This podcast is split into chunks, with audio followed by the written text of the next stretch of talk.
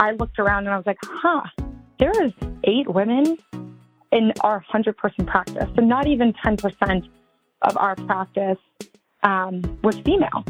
Hello to all of my girl bosses and go getters and grinders out there. Today is the perfect day to hustle your way to the top, crush your goals, and make the life you've always dreamed of. I'm just kidding. I am Kinsey Grant, not Glennon Doyle, and this is Thinking is Cool, not Unlocking Us with Brene Brown. I grew up wanting to be a journalist. From the time I was a little girl, all I wanted to do was tell stories to other people. Now I'm doing that on my own terms with my own business. Thinking is cool. And you can accomplish anything you put your mind to as well. Wait, sorry. That that was Brene again. But here at Thinking is Cool, I am all about doing that shit, making goals and reaching them and having fun. But let's be realistic about it. The hustle stuff is so 2014, but it is a big part of what we're talking about today. I'll explain more in just a moment, but first, shout out to our exclusive launch sponsor, HM Bradley, and second, shout out to all of you. This episode marks the halfway point for season 1 of Thinking is Cool. The conversations we've had and the topics we've tackled have been varied, but one constant has persisted all of you and your willingness to think differently. Thank you so much, and here's to the future, which is, of course, female, right? Today, we're gonna find out. Nothing is off limits, everything is on the table, take it anywhere. And remember, thinking is cool, and so are you.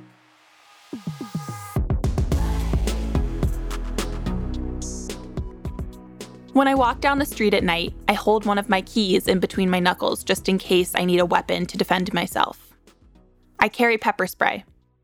I always look around before I walk into my apartment building to ensure that no one can follow me inside.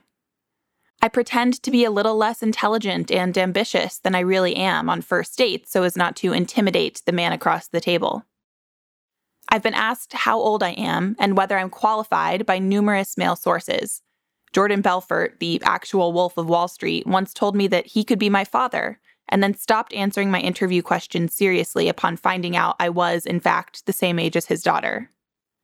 I have been stonewalled by male managers for asking questions and derided for being too emotional in the workplace. I have consistently been judged on my appearance or the sound of my voice rather than the quality of my work. I have been told I shouldn't have a podcast because I have vocal fry. I have been asked, Are you in the right place, sweetie? when I was most certainly in the right place. And that's just a little bit about me.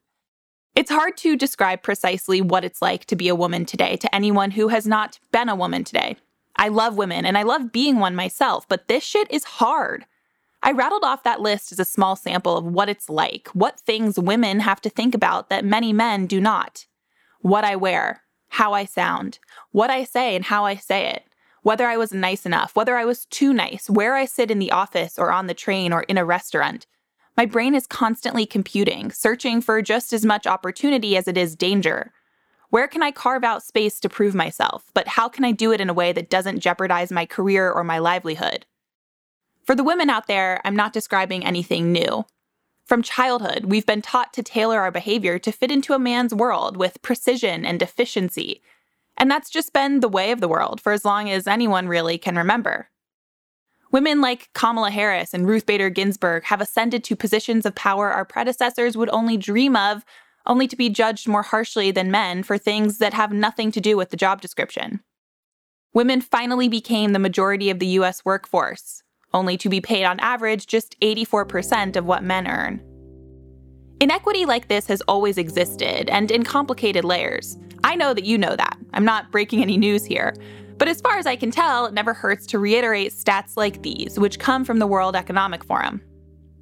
Women are 47% more likely to suffer severe injuries in car crashes because safety features are designed for men. Globally, 33,000 girls under the age of 18 become child brides every single day. At the current rate of progress, it will take another 108 years to reach gender parity, only six countries give women equal legal work rights as men. You don't have to identify as a woman to understand how deeply troubling that is. It should piss you off, it should shock you, it should make you want something to change. Historically, it has. Throughout history, responses to inequality have been as varied as the inequality itself, from actions as small as wearing suffragette white to marching in the streets en masse. Today, I want to talk about one specific response to centuries of gender inequality the advent of the girl boss. To me, the girl boss represents everything we love and hate about late stage capitalism and branding and social media and political discourse. It's a concept so enormously interesting and yet so hard to fully describe. It's Sheryl Sandberg from Facebook, Audrey Gelman from The Wing, Steph Korey from Away. It's most certainly Sophia Amoruso, the Nasty Gal founder, who effectively brought the hashtag girlboss to the mainstream in her 2014 memoir of the same name. The hashtag girlboss, interchangeable of course with CEO and boss babe and badass, was a concept marketed to young women like me as the paragon for the girly pop on a mission.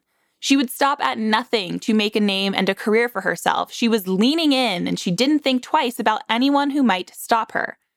Now, all that glitters on Instagram is, of course, not gold. So today, here's what we're thinking about. We're exploring the complicated means by which the girl boss movement has uniquely functioned as both cause and symptom of a broader illness inequality on the basis of sex. It's a disparity that costs all of us, women or not, every single day, it's a human problem, an economic one, and a deeply interesting one. I want to think deeper and harder about this today because it feels like there's little time to waste. A pandemic that disproportionately set women back in their careers, compounded by the culmination of a presidency that did very little for women. Now is the time for something new. Now is the time for something better. So today, let's talk about it. Let's think about what the hashtag girlboss means and how hustle culture has put all of us in boxes. Let's consider how we got here and what reckoning might lie on the horizon. Let's figure out what the future might hold if it is, in fact, female. Let's do it. But first, a brief interlude to talk about feminism. This is important. Feminism is, in the absolute most Uggs wearing basic way, this a political ideology that advocates for women's rights on the basis of equality of the sexes. It's so much more than that, though. It's been through numerous waves. It's experienced crises of leadership. It's hit the mainstream. It's failed. It's succeeded. And it's been debated passionately for decades. To be a feminist has always meant occupying a specific role. The role changes. Finding the next Gloria Steinem or Betty Friedan doesn't come easily. But at its core, feminism is simple I was recently sent this quote from Maisie Williams, the talented actress who played Arya Stark on Game of Thrones. Maisie didn't send it to me, Maisie said it, but anyway, here it is. Quote, I also feel like we should stop calling feminists feminists and just start calling people who aren't feminist sexist. And then everyone else is just a human. You're either a normal person or a sexist. End quote. I know a lot of men listen to this show, I'm sure many of you would cop to being feminists, but I'm also sure a lot of you might not mean it. Despite its prevalence this last century, feminism still stirs in some people a sense of rage. There are still people, mostly men, out there who think a woman's place really is in the kitchen. More troublingly, though, they ascribe to the belief that men are oppressed. Some men are oppressed, that is certain, but rarely are men oppressed on the basis of sex. As a woman, I am almost every day. And I have it good. I'm white, conventionally attractive, and employed. Sexism still haunts me every single day. And yet, some men will say that they're the ones struggling most. Here's a bit from a 2015 Vox article I found incredibly compelling. Quote, men's rights activism has been in the undercurrent of American culture since at least the 1970s and has been largely explicit in its role as a backlash against feminism. The movement has neither a central platform nor any acclimated leaders, but the central themes are consistent. It is men, not women, who are oppressed. Men are required to enter the selective service, women are immune. Men typically lose their children in otherwise equal custody disputes. Men are expected to work dangerous and difficult jobs in construction and agriculture. Beyond these overt disadvantages, they claim more subtle, systemic disrespect from a culture increasingly focused on what they take to be feminine values, from emotional expressiveness to total sexual and reproductive liberation. When they vary, it is in extremity, with some merely decrying the anti male attitude of feminism and others seeking, for example, to reverse the criminalization of marital rape. End quote. I bring up the idea of this shocking backlash to feminism because it highlights the struggles that persist today, some 170 years after the first visible public demand for women's suffrage. I'm going to talk about the failures of the girl boss movement and its penchant for commoditizing feminist ideals. But I want you to remember that behind this movement, there remains an enormous war yet to be won. It's fought in small and large battles for equality, both constitutional and social. No two battles are the same, just as no two feminists or men's rights activists are the same. Though there is this idea that all men's rights activists are the same obese, unattractive, generally without the opportunity to find sexual or romantic partners, the incels you read about online. I reject that. I don't know any men who openly admit to being men's rights activists, but I read quite a lot about them in writing this episode, and I came to understand that they, in essence, live among us normal people. They have normal jobs and might dress well and might even pass as attractive. It's a lesson in labeling. For a very long time, the idea of being a feminist was taboo. Even to my parents, it was a shock when I started calling myself a feminist. Their generation viewed feminism as a reactionary movement, and in some ways it was but there's an important distinction to be made. Not all feminists are angry. Not all feminists are lonely. Not all feminists are barren lands on which male colonizers have chosen not to plant their flag. I'm a feminist, and I will happily identify as such. I get plenty of action, trust me, and I don't hate men. In fact, I would argue I love men to a fault. I just want to be respected the way I respect anyone else, man, woman, or non binary. That's what this conversation is about the ways women have had to fight for their seat at the table, the ways that fight has failed, the ways it's succeeded, the ways we view it in modern contemporary culture, and the ways it's come to be something for everyone. Maybe not forever, but certainly for a short while. In 2015, I read the book Hashtag Girl Boss by Sophia Amoruso. It was the first piece of nonfiction I remember reading that really spoke to the person I was becoming, someone who is, as my parents have put it, a raging feminist liberal.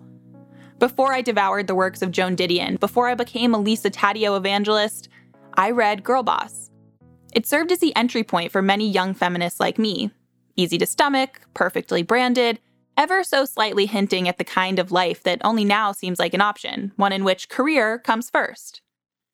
In Girl Boss, Sophia Amoruso told the story of her ascent from wayward anarchist to hashtag boss babe.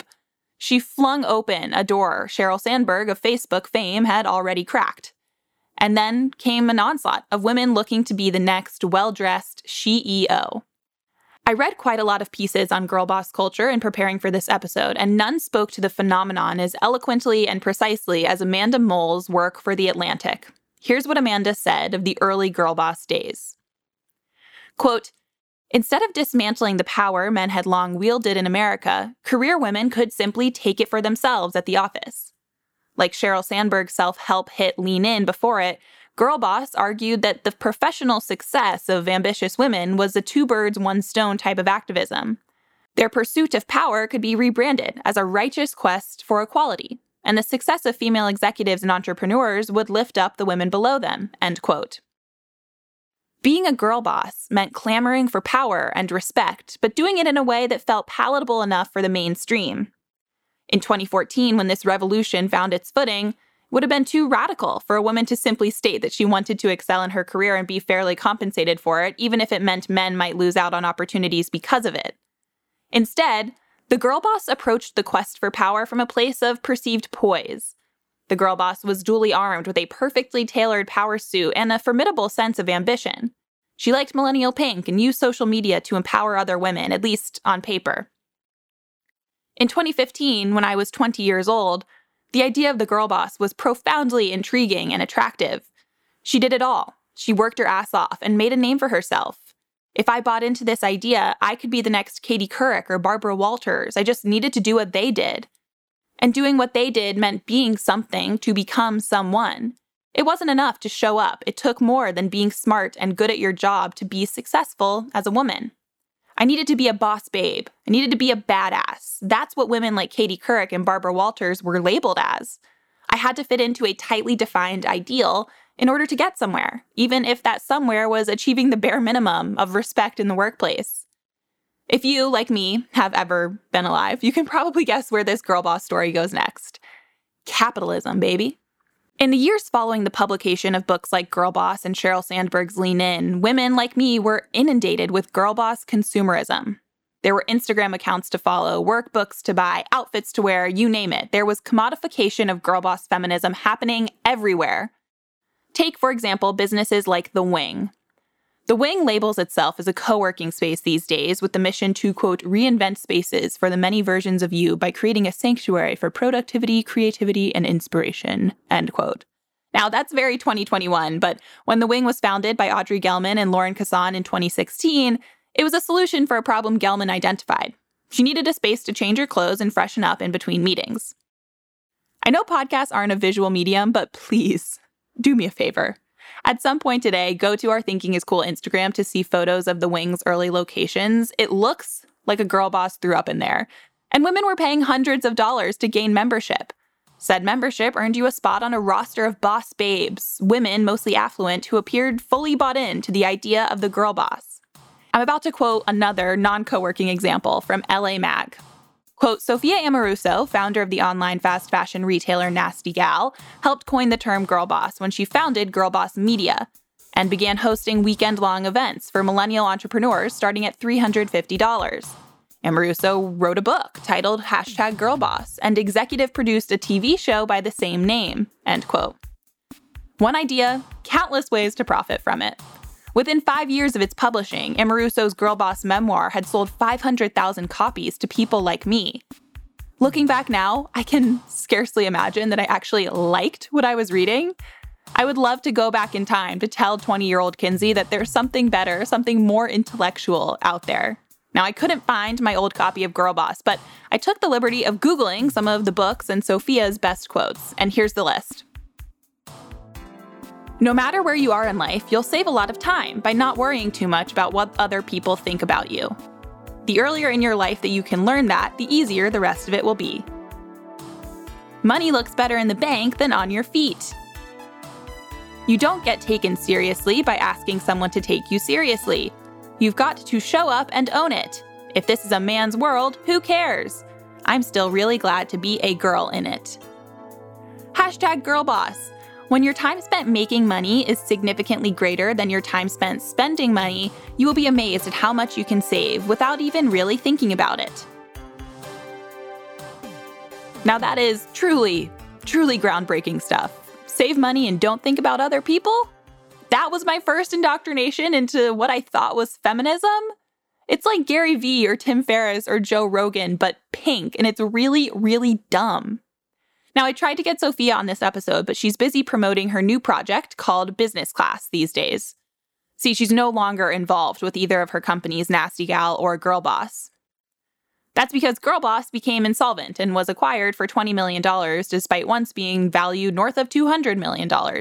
And four former Nasty Gal employees accused Amoruso of firing them right before they took maternity leave, or as the internet interpreted it, firing them for getting pregnant. In a statement, Nasty Gal deemed those accusations false, defamatory, and taken completely out of context. But they're not altogether uncommon for the Sophia Amorusos of the world. There's the one time girl boss we just talked about, Audrey Gelman.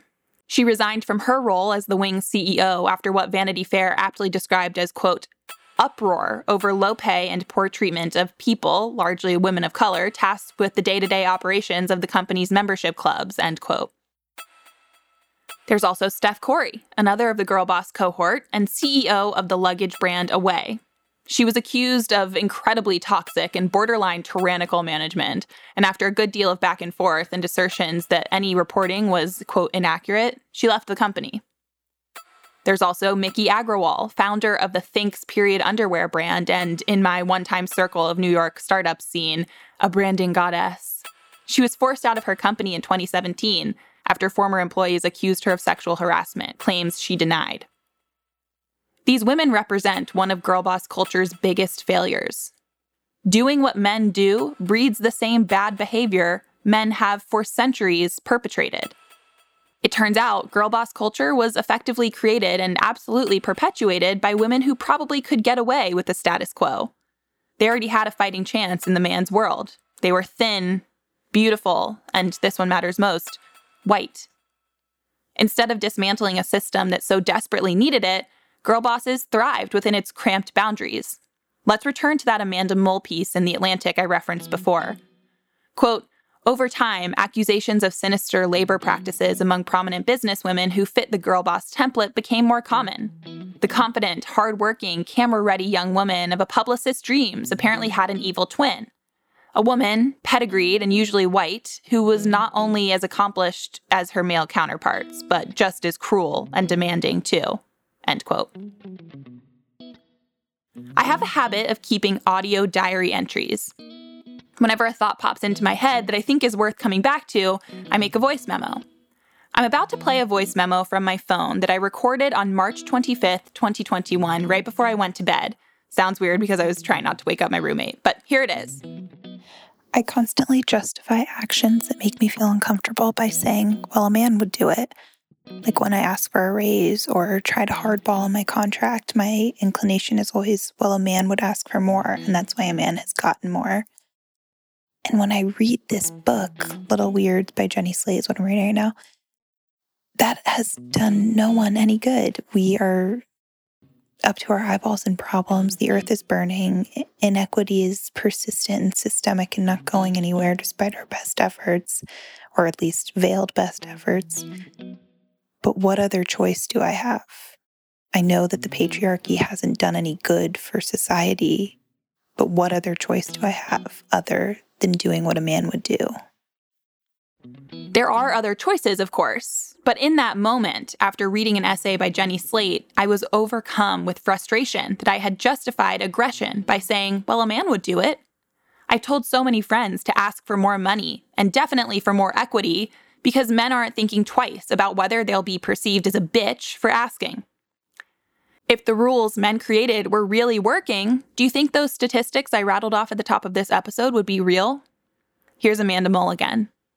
Quote, making women the new men within corporations was never going to be enough to address systemic racism and sexism, the erosion of labor rights, or the accumulation of wealth in just a few of the country's millions of hands the broad abuses of power that afflict the daily lives of most people. End quote. Clearly, the system needs change. And by doing what's convenient, playing within that system's rules, the girl bosses of the world aren't accomplishing some paradigm shifting good for humanity. They're just not. They're leaving people of color behind. They're leaving neurodivergent people behind. They're leaving non binary people behind. Girl bosses said, We're in this together if you buy my book and attend my summit and look and act just like me. Otherwise, you're on your own. Women can't be permitted to get away with anything they want under the guise of feminism, especially white women. Their actions, as boss babe as they might be, can be very harmful. And no amount of Twitter followers or VC backing can save your business if you created an untenable place to work. What's more, the ideals of girl boss told women there was really only one option 100% on 100% of the time. It perpetuated hustle culture and told young women that the only way they could achieve their goals was to become one of these so called badasses. You couldn't just be someone's boss, you had to be their girl boss. These failures, my friends, are what led us to where we are today and what we're going to talk about in just a minute the girl boss reckoning, the tidal wave of backlash that has strewn these women far from their millennial pink thrones. Let's take a short break to hear from our partner, HM Bradley, and then we will be back. I wore black mock turtleneck crop tops for most of the year 2015, and not one of my so called friends told me how dumb I looked. I know it's hard to say, Kinsey, that top makes you look like Kim Possible in a bad way, but sometimes being a good friend is hard. Not always. Not when you're helping your friends make the most of their money with a deposit account from HM Bradley, our exclusive launch sponsor, because friends don't let friends use bad bank accounts. With HM Bradley, it's easy to know how much you're saving and even easier to make that money work for you. HM Bradley rewards you based on your savings habits with super intuitive savings tiers Best of all, HM Bradley has a sick referral program where you can help your friends lock in HM Bradley's highest tier as soon as their first direct deposit arrives. That's a solid friend move. So solid, it might even repair friendships with those who failed to tell you that you were dressing like a cartoon character. Once you open an account, just send them your link and you're immediately in their MySpace top 8. You might even get out of helping them move next month too. Now I know what you're thinking. I refer all my friends who will refer me. Well, lucky for you, I'm your friend. If you sign up with my link at hmb.to slash thinking is cool, you'll lock in HM Bradley's highest tier as soon as your first direct deposit arrives. That's 3% annual percentage yield on deposits up to $100,000 for up to three months. Go do it now. It's what good friends do. Banking services are provided by Hatch Bank, member FDIC, meaning your deposit account is insured up to $250,000 per depositor. Check the show notes for more information. Thanks as always to our friends at HM Bradley. So it turns out the girl bosses were false goddesses, and they spread what we are about to explore the girl boss fallacy, this suggestion that the only way to succeed in your career was by offering 120% of yourself into the man's world. That ain't it. But first, I think it's important to say this. To me, the girl boss revolution was an answer to the struggles women have always faced in the workplace. Girl bosses were and are looking for opportunity. After generations of being trapped by a system designed by and for men, women had to do something, and in the case of the girl boss, it was to play by the men's rules. It was getting a foot in the door. It was fighting for the bare minimum of equality and opportunity. Now, we let everyone else in that metaphorical door. I was the perfect target consumer for girl boss feminism young, educated, white, conventionally attractive. I ate that shit up. But now I'm my own boss. I have my own business. I have the most enormous opportunity in front of me. I can now decide to do more than just buy into the commodification of feminism and equality. I can make it happen. And you can too. Now, before that break, I told you we were going to talk about the reckoning that has come for girl boss culture. So let's rock and roll. The obvious place to start is, of course, TikTok. Perhaps nowhere else is the backlash to girl boss culture as evident as it is on TikTok, where the girl boss hashtag has more than 1.2 billion views. Unfortunately for all of us, some of the videos are not highbrow commentary on the commodification of feminism in the workplace and rather genuine content about MLMs. But the ones that are highbrow commentary, they are chef's kiss. See, as young people especially have come to recognize the simultaneous danger and futility of working 120 hours a week, they've waged a war on hustle culture writ large. That means everyone from Sophia Amoruso and the girl bosses to every white dude on Twitter who talks about how hard he works at UBS are subject to their humor. There are plenty of creators raging against the girl boss machine, and one such is Rania Blake. She started what has become a widespread trend of ironically calling women like Elizabeth Holmes of Theranos infamy a girl boss. Here's what she told LA Mag. Quote, Having a fraudulent healthcare company with an awful culture and simultaneously being named Glamour's Woman of the Year is deeply funny. End quote. And I couldn't agree more. It's also funny enough for Blake to start selling Elizabeth Holmes girl boss merch on Etsy, merch I, Kinsey Grant, have seriously considered buying. Now, I'm not a therapist, but I think that might be a coping mechanism. We've been force fed the idea that all of our problems might be solved if we replaced men with women at the top of the power pyramids that have gotten us to this godforsaken point already. Now we can see how wrong that assertion is. I came to recognize that being a badass or a girl boss or a boss babe wasn't a prerequisite for achieving success, or at least it shouldn't be. And that's mostly because I started working and working mostly with men. Here's part of a conversation I recently had with Molly Maloney, who does tech consulting at PwC, where she formed a practice wide women's network. I definitely kind of grew up with not really questioning like women can do anything, right? I think that I only saw strong women around me kind of doing what they, you know, whatever they kind of wanted and achieving in, in kind of different spaces and did not really ever question do I have equal opportunity next to a man, right? Like, I, I just think that in my DNA was just kind of strong girl boss mentality. And I don't think that was fully checked until I graduated college and started my career in tech consulting in Silicon Valley. And I think immediately joining the tech consulting firm I'm at, I looked around and I was like, huh, there is eight women in our 100 person practice. So not even 10% of our practice was female. From the time I first picked up my copy of Girl Boss, I thought that I would be able to hustle my way to the top. The reality is so much more complicated. Real life work is full of warts the millennial girl bosses don't want you to see. It's full of men who doubt you in ways you can't really describe. It's full of choices and sacrifices that are terrible. Here's Carolyn Childers, the founder and CEO of Chief, an organization trying to help women advance their careers.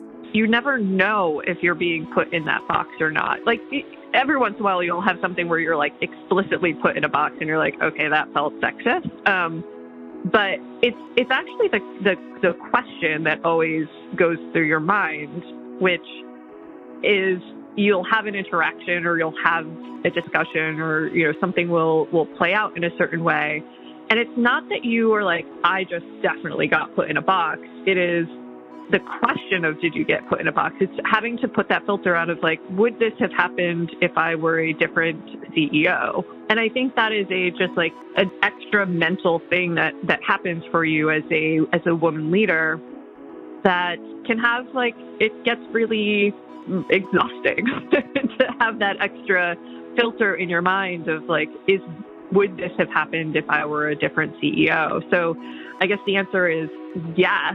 Uh, I, but more importantly, it's the feeling like you have to ask that question uh, frequently. Um, and all intentions could be really good, but you still ask yourself that question.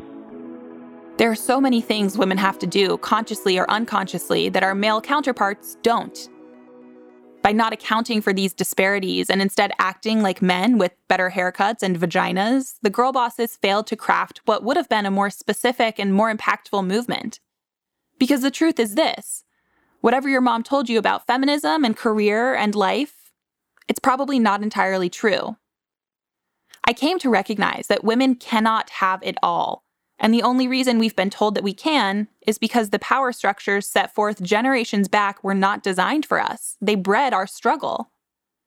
Here's what a Thinking is Cool reader and listener told me. Her name is Lonnie Asaf, and she leads marketing at Elpha, the online community for women to build careers together. Here's what she said From the women's perspective, I have to think telling us we could work more hours, hustle harder, and achieve more, yet still spend plenty of time taking care of our families and personal health was ultimately harmful to us. I think hashtag girlboss contributed to too many women holding themselves to life and time management standards that are simply impossible. Men aren't doing this. I think Lonnie's right. We're taught that we can have it all, but we can't. I can't give 100% to my career and 100% to the family I'm expected by society to so desperately want. But I've been taught that I can. Sheryl Sandberg promised me I can, hasn't she? Well, Sheryl was working in a system that was made more for her than it is for most women.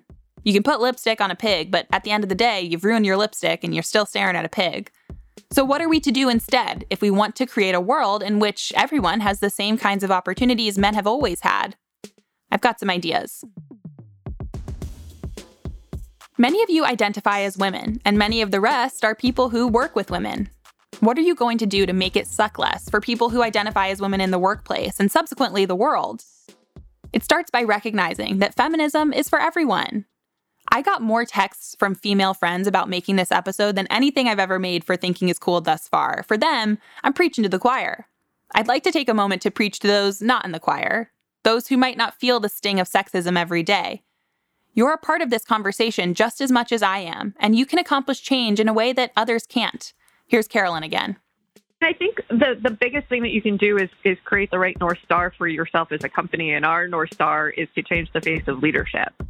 We actually don't specifically say women in that phrase at all. It helps to make sure that, you know, as we're going and tackling each of these problems or, or what we are trying to do, we are truly trying to support people to have real growth and advancement in their careers that changes the face of leadership and allows for that representation to happen. Um, and so when you have a North Star and a mission that really ties to something that is driving that impact, it helps you stay away from some of the uh, more, you know, commodification or, or tropiness.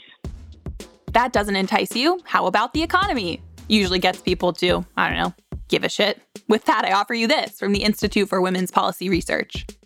In the United States as a whole, if working women aged 18 and older were paid the same as comparable men, men who are of the same age, have the same level of education, work the same number of hours, and have the same urban or rural status, the poverty rate among all working women would fall from 8.2% to 4%.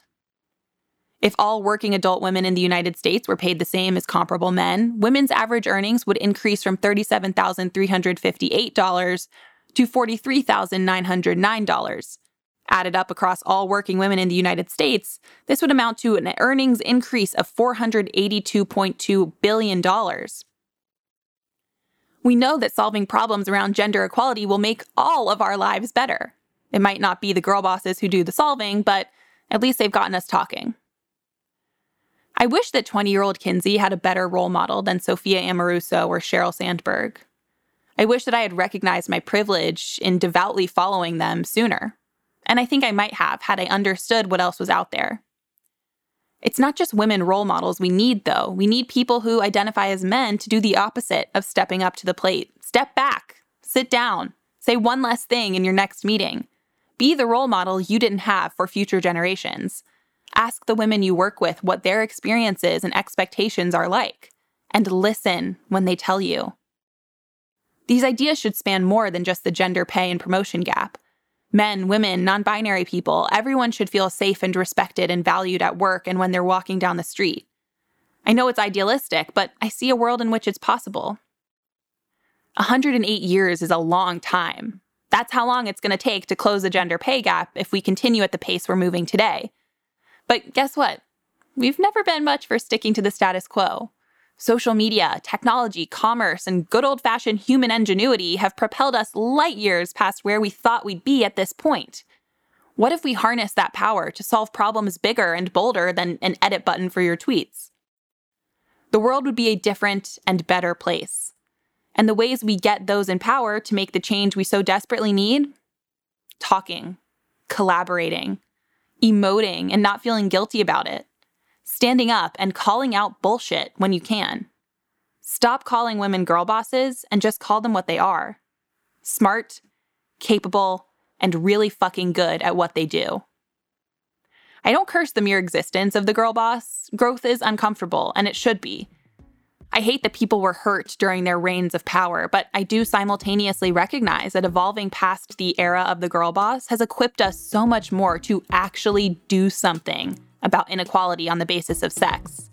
Because today, I look to a future that excites me. I have a genuine and empathic male co founder and a circle of all kinds of people in my corner. None of them have ever called me a boss babe. I want to keep it that way. I want to be respected and supported in turn for the respect and support I offer others. And I don't want to be on these ridiculous lists of boss babe women in their bag. Forget the 50 most powerful women CEOs, put me on the list of the 50 most powerful people. Don't collect names of badass women in business, like I know so many men in power are wont to do. Fund them, promote them, invest in them, listen to them, and just be nice. It's a good strategy. Remember, thinking is cool, and so are you. See you next time.